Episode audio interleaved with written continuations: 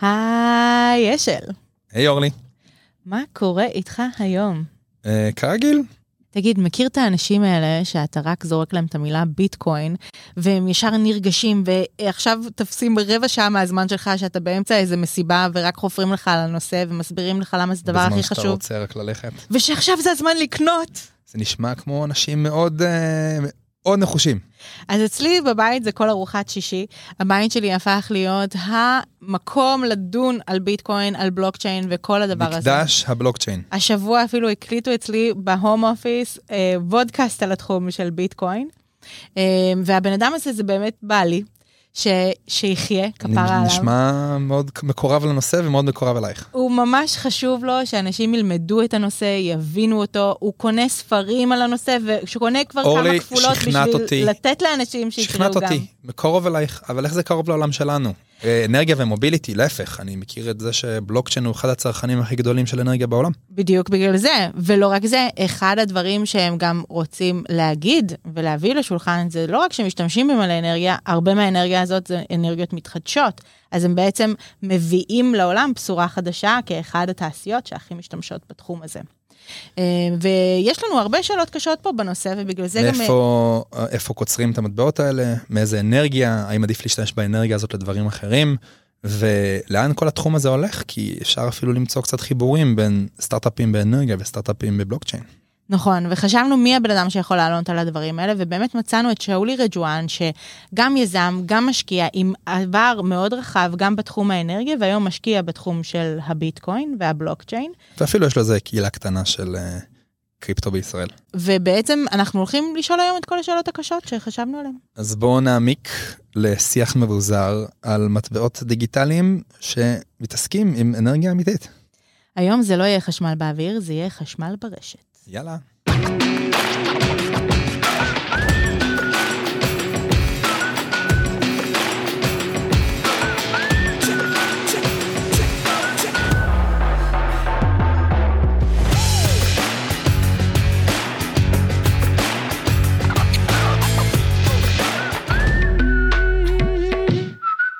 שאולי רג'ואן, משקיע הון סיכון יזם. היום אני שותף מנהל בקרן שנקראת מאסטר קי. מאסטר קי היא קרן crypto native, אנחנו עושים כל מה שקשור לעולמות הקריפטו, בעיקר בתחומים של סייבר, zero knowledge ו general infrastructure לקריפטו. שגם זה אנרגיה. אנחנו קרן בינלאומית שיושבים, אני יושב פה בארץ, יש איתי שלושה חבר'ה טכנולוגים שיושבים איתי פה בארץ, אחד קריפטוגרף, Backend, DevOps, ויש לנו נציגויות בניו יורק, סן פרנסיסקו, פורטו ריקו, TC. איך התניידת לכאן? אה, אופניים, יום שמשי, אני בתל אביב, תמיד באופניים. חשמליות או מפדלות? מפדלות. מפדלות לא לא עליות. פדלאה בכלל. יפה. אמ, אז איך אתם הגעתם לכאן? אני באופניים. אני ו- ברכב חשמלי. יפה מדהים. מאוד, יפה מאוד. די. אז רמזת, שאולי, שאנחנו ממש כזה סביב עולם הקריפטו, קריפטו קרנסי, יש כמה מטבעות שקשורים לזה.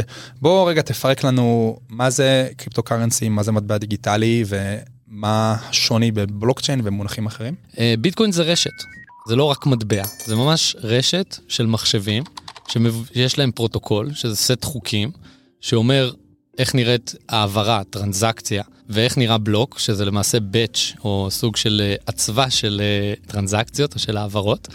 ולמעשה, אה, הרשת הזאת פועלת באופן מבוזר. אם אנחנו מדברים על, על מה זה בא לפתור, אז בביטקוין יש, אם תקרא, נקרא את ה-white paper, זה המסמך שמתאר את ביטקוין, מסמך לבן, מתאר את ביטקוין. של סטושי. סטושי. אין על סטושי. הוא בא ותיאר במסמך הלבן שלו, אני הצלחתי למצוא פתרון לשימוש הכפול במידע. עכשיו, מה זה שימוש כפול במידע? מי מאיתנו בכלל יודע? זה בעיה שקיימת במדעי המחשב, מאי שם. נגיד אני רוצה להעביר לך, אשל עכשיו, תמונה. מעביר לך תמונה בוואטסאפ. מהחופשה האחרונה המדהימה שלך עכשיו, כמה תמונות יש כאלה? אחרי סטושי? כמה תמונות יש כאלה? העברתי לך את התמונה. שתיים. נכון. עכשיו, מה קורה ב... כשאני מעביר לך תמונה זה לא באמת מעניין, נכון? כי כי לך יש תמונה אצלך בזיכרון. לי יש את הקובץ, לך. הקובץ הוא עתק אליך, ויש לך עכשיו, יש עכשיו שתיים, ואם תעביר את זה הלאה יהיה שלוש, ואפשר לעשות כמה שרוצים כאלה. הבעיה שמתחילה שאנחנו מדברים על כסף. כי כשאני מעביר לך כסף, ואם יהיה פתאום שתי, ש- מעביר לך תמונה של 20 שקל, פתאום יש שתי שטרות של 20 שקל, זה לא הגיוני, מה, אני ייצרתי אינפלציה, אני לא בנק ישראל. אז איך בעצם פתרו את הבעיה הזאתי? שמו גורם מתווך אמצעי, שהוא מנהל את הרשומות. הוא למעשה, תחשוב בדוגמה של התמונה, אין לי באמת את הגישה לתמונה. זאת אומרת. הכסף שלי בבנק, הבנק מנהל את הרישום. הוא היחידי שיכול לשנות אם יש לי יותר כסף או פחות כסף. אותו דבר שהוא מעביר אליך את הכסף. זאת אומרת, אני מעביר אליך 20 שקלים, הבנק מוחק מהחשבון שלי, מעביר לחשבון שלך. לא נוצר עוד כסף. מה הבעיה עם הצורה הזאתי? שכמו שאנחנו יודעים, בסוף הבנקים או הגופים הנמצאים, שתמיד נמצאים בטבח, מתישהו משתמשים בכוח הזה נגדנו. פתאום הבנק יכול להחליט לי למי כן להעביר כסף, למי לא להעביר. למנוע העברה. למנוע העברה. להגביל. להגביל. פתאום מישהו אחר גונב לי מהחשבון, ואני סומך על הבנק שינהל לי אותו. כל הרעיון של קריפטו זה שאתה מנהל בעצמך, אין יותר את הבנק. זאת אומרת שאני מעביר לך אחד ביטקוין, אין אף גוף מרכזי שעובר ועובר על הרישום. מה כן עובר? יש מערכת שלמה שמסתכלת על הרשת, על הרשת שבה ביטקוין עובר, והמערכת הזאת היא עובדת לפי הסט חוקים של הפרוטוקול, סט החוקים. והיא רואה שאני העברתי את ההעברה לפי התנאים שכתובים בפרוטוקול, ואז ההעברה עוברת אליך. היא נעשית באופן שאין מישהו באמצע. יש שם הפרדת רשויות, יש את הקוראים, יש את הצמתים, וצומת זה למעשה מי שמחזיק את סט החוקים, וקורא את כל, והוא משדר את מה שקורה ברשת, וקורא את מה שקורה, ממש בקריאה, את מה שקורה ברשת של ביטקוין. הקורא הוא למעשה מי שבודק את הטרנזקציה. עכשיו, מה צריך לבדוק בטרנזקציה? אני רוצה להעביר לך 20 שקלים, רוצה להעביר לך אחד ביטקוין. פשוט צריך לבדוק שיש לי בכלל את הכסף. אז זה מה שהקורא עושה, הוא בודק שיש לי את הכסף, ואז הוא מעביר אותו אליך, הוא מעביר מהחשבון שלי לחשבון שלך, ואחרי זה הוא למעשה, הוא מכניס את זה לתוך בלוק, בלוק זה אמרנו, קבוצה של טרנזקציות, ובשביל לסגור את הבלוק, הוא מתחרה לצורך פתרון של פאזל. פאזל שהקושי שלו הולך ומשתנה לפי כמות הניסיונות שיש כל הזמן, או נמדד לאורך שבועיים, כמה ניסיונות יש כל פעם, וברגע שנסגר הבלוק, מי שזכה, מי שהצליח למצוא את התשובה לפאזל, מקבל מטבעות ביטקוין חדשים. זה היה גם המודל של האינסנטיב. אז ביטקוין, אם אנחנו חושבים על זה, זה מערכת של trust. זה מערכת של אמון. ומה שאנחנו עכשיו תיארנו, הנושא הזה של הבלוק ואיך שעוברות טרנזקציות, זו הטכנולוגיה של הרשת של ביטקוין, שנקראת בלוקצ'יין. הטכנולוגיה הזאת יש לה הרבה מאוד יישומים. ההחלטות שם מתקבלות בדרך כלל ברוב 51 אחוז. ככה נסגר גם הבלוק, זה מה שנקרא מודל הקונצנזוס, קבלת ההחלטה. היום בעולם שלנו של מטבעות דיגיטליים, ווב 3, יש הרבה מאוד סוגים שונים של בלוקצ'יינים. הבלוקצ'יינים שהם יותר מהירים, יש בלוקצ'יינים שהם מודל קונצנזוס שונה, כאלה שהם פחות מבוזרים בשביל שיהיו יותר מהירים. יש איזשהו משולש קדוש שבא ואומר על מה אתה מוכן להתפשר, כי אין מושלם. על מהירות, על ביזוריות, על uh, trust. למעשה אתה צריך לקבל איזושהי החלטה, וביטקוין, אני חושב שזה באמת המקום המושלם שלוקח אותנו לקיצוניות של מוצר מבוזר. אני רוצה לחזור ולוודא שהבנתי.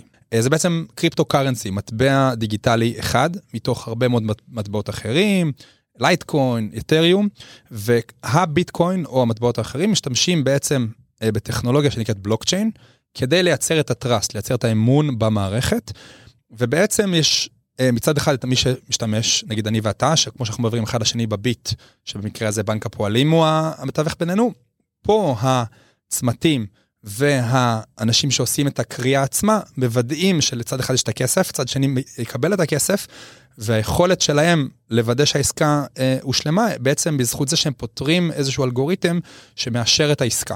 עד כאן הבנתי נכון? הבנת נכון, אני רק אחדד. בטח. כי כנראה אני לא הייתי מספיק ברור. אז נקודה ראשונה, עוד פעם, ביטקוין זה רשת. זה רשת שיש לה כמה פונקציות, אחת מהן זה באמת הצמתי.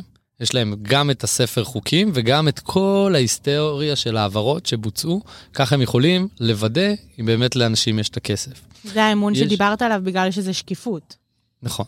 אז בוא באמת, uh, proof of work, הוכחת עבודה, זה תחום שבין uh, היתר uh, מקבל ביקורת uh, חיובית כי הוא מייצר את ה-trust, מצד שני הוא מקבל ביקורת שלילית כי הוא בעצם מייצר המון בזבוז אנרגיה לכאורה. ואומרים שעסקה בביטקוין היא איפשהו בין 700 ל-3,000 קילוואט שעה, תלוי ב... ב... ב... ב... בסיבוכיות של האלגוריתם. בטח שאנחנו שוקלים איזה מקורות אנרגיה, אם זה פוסילים, למשל, למשל בסין, שהיא קורה מאוד גדולה של ביטקוין, אנחנו משתמשים, אז משתמשים בהמון פחם, אז יש המון המון המון ביקורת על הקריאה הזאת של הביטקוין, זה יותר מכמה מדינות יחד בצריכה העולמית של זה. איך אה, אפשר לעשות דבר כזה ולהצדיק את עצמנו שאנחנו לא משפיעים לרעה על השינוי הגלובלי, ההתחממות הגלובלית? אז תראה, אז דבר ראשון, אני מת על זה, אני מת על השאלה. הוא מחייך, הוא רק חיכה לשאלה הזאת. יואו, חודשים. לשם כך התכנסנו, לא? חודשים. לגמרי, לגמרי. תודה.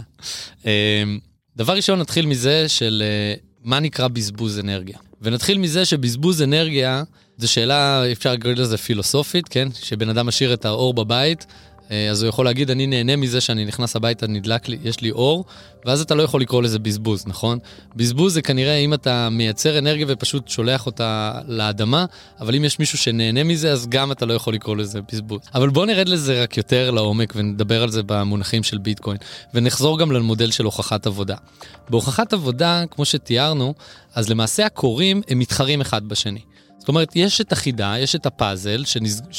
שהפתרון שלו נמצא באופן uh, סיסטמטי פחות או יותר עשר דקות, כמובן שאין, uh, ש... שזה חידה ומרוץ, אז זה יכול להיות שמישהו אחד פעם אחת מוצא אחרי שתי דקות, ופעם אחרי זה אחרי עשרים דקות, אז זה המרוץ. זה מרוץ של uh, שאנשים או מחשבים נלחמים אחד בשני. בריצת 100 מטר, יש uh, שמונה רצים אם אני לא טועה. כמה זוכים יש? אחד, שתיים, אחד שלוש. ושלושה על הפודיום. כן. שלושה על הפודיום, אבל זוכה יש אחד. מתי בדרך כלל נשברים שיאים עולמיים? שיש תחרות. יפה. בתחרות. באימונים לא נשברים שיאים עולמיים. כמעט ולא. שמישהו דוחף אותך בתחרות, שיש לידך עוד מישהו ש, שנותן את המקסימום שלו, אתה דוחף את המקסימום שלך. ותחרות בגלל זה זה דבר בריא, זה, בגלל זה זה דבר טוב. זה מוביל את כולם למקסימום. זה גם נותן לכולם הזדמנות. בדיוק. וזה בדיוק מה שקורה בביטקוין. בביטקוין יש הרבה מאוד מחשבים שמתחרים, אבל רק אחד זוכה. מה זה מייצר? זאת אומרת שלעבודת קריאה שכולם ניסו לעשות, לא בהכרח אני אקבל פיצוי. נכון, ובגלל זה קוראים לזה, קוראים לזה בזבוז. זה מה שאנשים שלא אנשים מכירים את התחום, קוראים לזה בזבוז. אבל אני אומר לא.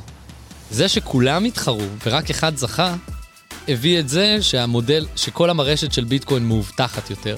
בגלל שיש עכשיו הרבה ניסיונות. זה, אם היה רק אחד שמנסה, הוא היה יכול לעשות מה שהוא רוצה. עצם זה שיש ביזוריות, יש הרבה מאוד קוראים שנמצאים, זה גורם לזה שזה שניצח, הוא הפיק את המקסימום, הוא עשה הכי טוב שהוא יכול, ויותר מזה, גם כל האחרים תמיד יבדקו אותו, כן? שהוא לא רימה, שהוא לא, שהוא לא שינה שום דבר. לדעתי זה רחוק מלקרוא לזה בזבוז. אה, ועכשיו בואו נדבר על הנושא של מקורות האנרגיה. אז בשנה שעברה, מה 2020, אני לא טועה, או 2021, סין החליטה שהיא מוציאה את ביטקוין, אם אני לא טועה, זה היה הפעם החמישית, מחוץ לחוק. אבל הפעם, בניגוד לפעמים קודמות, היא אמרה אסור לכרות יותר ביטקוין בשטחנו. והסיבה לזה באמת קשורה לחברה קפיטליסטית שהבינה שמחיר החשמל בסין הוא נורא זול, ואז הקימו שם חברות, אה, חברות קריאה ענקיות. אבל מי יודע שכבר הרבה מאוד שנים יש קריאה אוף גריד לחלוטין, שנמצאת ממקורות אנרגיה מתחדשים ליד אה, נחלים ברוסיה. בכל מיני מקומות שיש מאגרים אנרגיה באמצע שום מקום, שלמעשה אפשר להשתמש בהם. תן לי לאתגר אותך בזה. כי מצד אחד החזון שאתה מתאר פה הוא חזון אוטופי מגניב. ואין ספק שאנחנו בסוף חיים בעולם שהולך one way street. אה, זאת אומרת, לא, לא נלך אחורה בהתפתחות, לא של המדינות מבחינת הכלכלה ולא בהתפתחות הטכנולוגית, ואנחנו סך הכל בעד, על זה הפודקאסט פה. מצד שני, אתה מתאר מצב שהוא קצת מזכיר לי הצדקה של קריאה, קריאה, סליחה, של משאבים. באו חברות זרות למדינות פחות מוצלחות, בנו מפעלי ענק, שינו הרבה מהטבע, מהאוכלוסייה המקומית, כדי להתעשר על חשבון מישהו אחר, נכון, המדינה הרוויחה על הדרך. אז יש כאן, אני מרגיש איזושהי הצדקה עצמית למשהו שבעיניי לכאורה יש כאן הרבה פוטנציאל לאנרגיה מתחדשת, שהיה יכול ללכת לתעשיות אחרות, להפוך, ל, ל, לייצר טכנולוגיות שהן dedicated מלחמה ב climate change. איך אתה מתמודד עם הסתירה הזאת? בשביל לייצר חדשנות, מה הדבר הכי חשוב שיהיה? אתם יודעים? כסף. אוקיי, כסף זה, זה, זה, זה, כבר, זה כבר ביטוי. ואני אומר, מה צריך, מה הדבר הכי חשוב? והדבר הכי חשוב זה ביקוש. וזה כסף, כמו שאמרת, כסף זה בחברה קפיטליסטית מבטא ביקושים. ובשביל שיהיה, להביא חדשנות לתחום מסוים, אתה צריך שיהיה ביקוש, שאתה באמת תענה על pain אמיתי, על צורך אמיתי. וזה בדיוק מה שביטקוין עושה. ביטקוין מעלה את הביקושים. יכול להיות שיכלו להשתמש באנרגיה הזאת לדברים אחרים. אני לא בטוח, כי אני אומר בכנות, היום רוב הקריאה של ביטקוין נעשית ממקורות שהם אוף גריד, עצמאיים לחלוטין. רוב הקריאה של ביטקוין. כן, כי אף אחד לא רוצה להסתמך, אף אחד לא רוצה להסתמך על רשת החשמל. וכשביטקוין מעלה את הביקושים לאנרגיה, הוא עוזר לכל העולם, הוא מייצר פה הזדמנות אינסופית לחדשנות בתחום האנרגיה. אגב, יש גם מגבלה לכמה אפשר לכרות, לא? נכון. אז בכלל, כאילו, כל המקורות אה, אנרגיה לקריאה האלה, בסופו של דבר שיהיה, אי אפשר יהיה יותר לכרות, כי יש סכום סופי שאפשר להגיע אליו בביטקוין.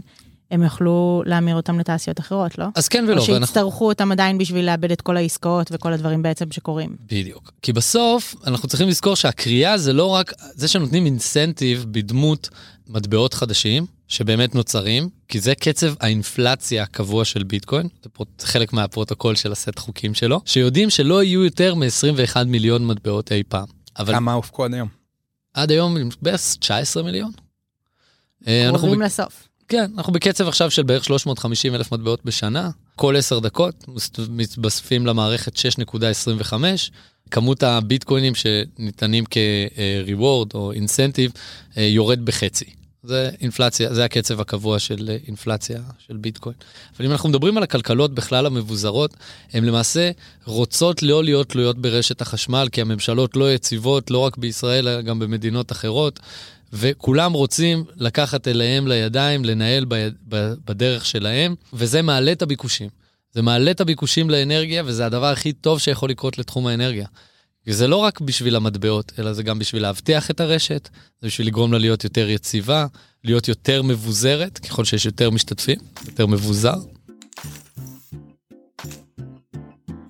אחד הדברים המגניבים שהתחלתי לראות כרגע, זה משום מקום, התחילו לצוץ סטארט-אפים בתחום ה mobility, שמתחברים לעולם הבלוקצ'יין עם tokenization, עם אה, בעצם אומרים, יש לנו צי של טסלות, אנחנו עושים טוקן, אה, טוקנים על כל אחד מהרכבים, אתה יכול לקנות טוקנים, אתה יכול להיות בעלים בעצם של חלקיק מהרכב, אז אתה גם עושה uh, revenue share, כאילו שיתוף בהכנסות על כל הרכבים, גם משתמש ברכבים על בסיס הרשת.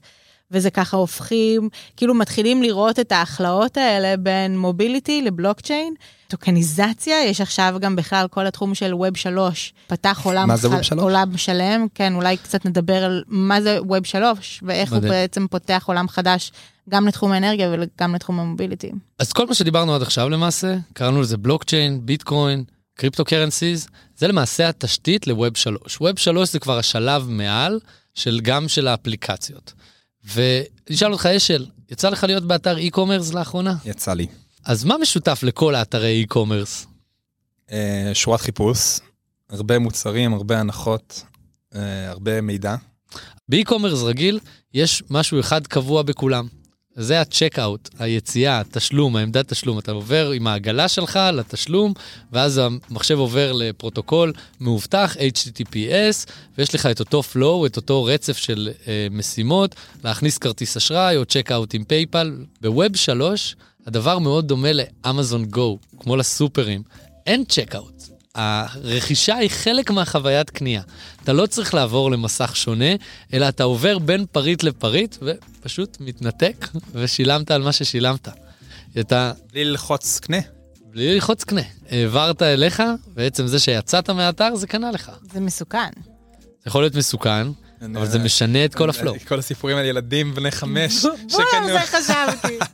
בול על זה חשבתי שהילד לוקח לך את הטלפון, פתאום קורא לך בתים! יש לך פנטהאוס בניו יורק, לא ידעת. נילה טורי מקבלת מושג חדש לגמרי. רגע נתכנס ל Web 3 וקצת אה, משהו מאפשר דווקא בעולמות האנרגיה. כמו שיש סטארט-אפים בעולמות ה mobility, יש גם סטארט-אפים בעולמות האנרגיה. אה, חלקם מאפשרים peer to peer trading, ממש אה, מסחר באנרגיה בין בית לבית במקום לעבור לרשת החשמל. סטארט-אפים אחרים שעושים ממש ולידציה, מה מקורות האנרגיה שמגיעים לכל אחד הביתה, האם הם ירוקים, האם לא.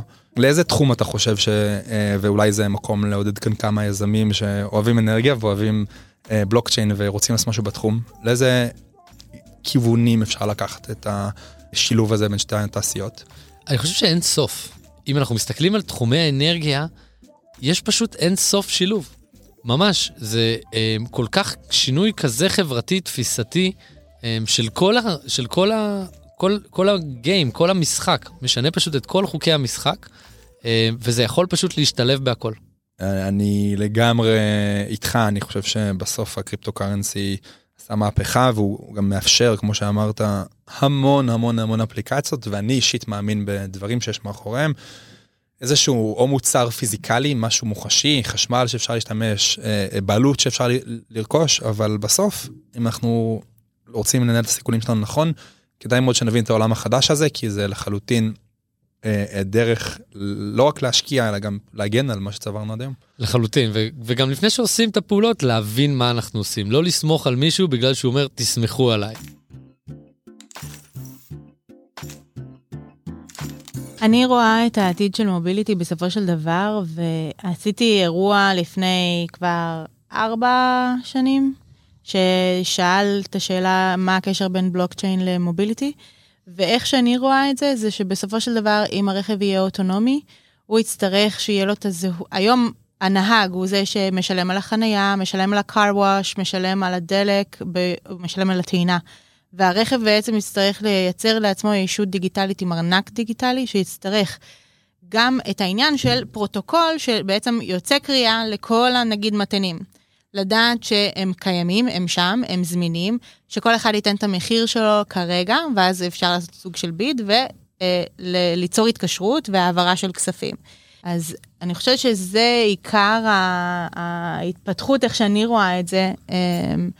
בתחום בין מוביליטי לבלוקצ'יין, כמובן שיש מלא דברים אחרים, עכשיו דיברת על ווב 3 עם...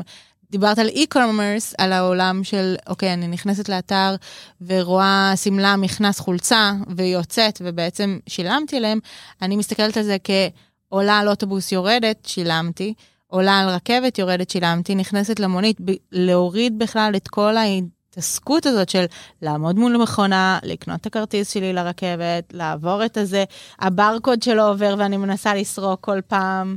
לחלוטין, אז אני לגמרי אוהב את ה vision ואני לגמרי חושב. אה, אני אגיד לך משהו שמה שמתחבר אליו, אבל בכל העולם הזה של אה, בלוקצ'יין, מה שחשוב לזכור תמיד, בלוקצ'יין, במיוחד של ביטקוין, הוא שקוף לחלוטין. אה, אני אספר משהו, אנשים חושבים שביטקוין זה רק רשת לעבריינים. אז אני אגיד את זה ככה, גם עבריינים טיפשים משתמשים בביטקוין.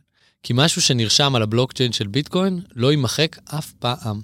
ותמיד יהיה אפשר להגיע אם יגלו מה שנקרא פסו אנונימי, זאת אומרת שאם אני יודע לך פרט אחד, אני יודע לך הכל. הכל. שוב לי שאלה קשה. מה הדבר הבא בתחום האנרגיה המוביליטי? אתה לא יכול לענות ביטקוין, שים לב. לא. אה, תראה, אני חושב שהעולם צריך, הדבר שהכי כואב היום בתחום האנרגיה והפתרון שיביא לנו הכי הרבה ערך, זה הגירה. עכשיו, הגירה שהיא תהיה מותאמת אפליקציה. אמ, אני לא מאמין ב-one fits it all, אני מאמין בפתרון מותאם אפליקציה, שהוא ממש טיילור מייד, מפיק את המקסימום. אה, זה יכול להיות פעם אחת במקרים שאתה לא רגיש למשקל, אז פתאום זה יכול להיות סוללה מאוד אה, כבדה, או אמצעי הגירה מאוד כבד, או באמצעים שאתה מאוד רגיש למשקל, אז אולי יעילות יותר נמוכה, או איזשהו, הרי תמיד בסוף יש לנו אה, פשרות שאנחנו צריכים לקחת. אמ, שאולי, וואו, איזה נושא ענק. שאני לא בטוח שאפשר לצמצם אותו לפרק יחיד. מרגיש לי שגם נגענו רק בקצה של כן. הקצה של הרשת הבלוקצ'יין. וכיף לראות עד כמה הנושא הזה כן מתחבר בסוף, גם אנרגיה, גם מוביליטי, גם בלוקצ'יין, גם ביטקוין, ועד כמה הביטקוין, אני הופתעתי לגלות כמה הוא כאילו קטר מרכזי של כל התעשייה הזאת. אני קורא פה על גבי, על גבי האתר.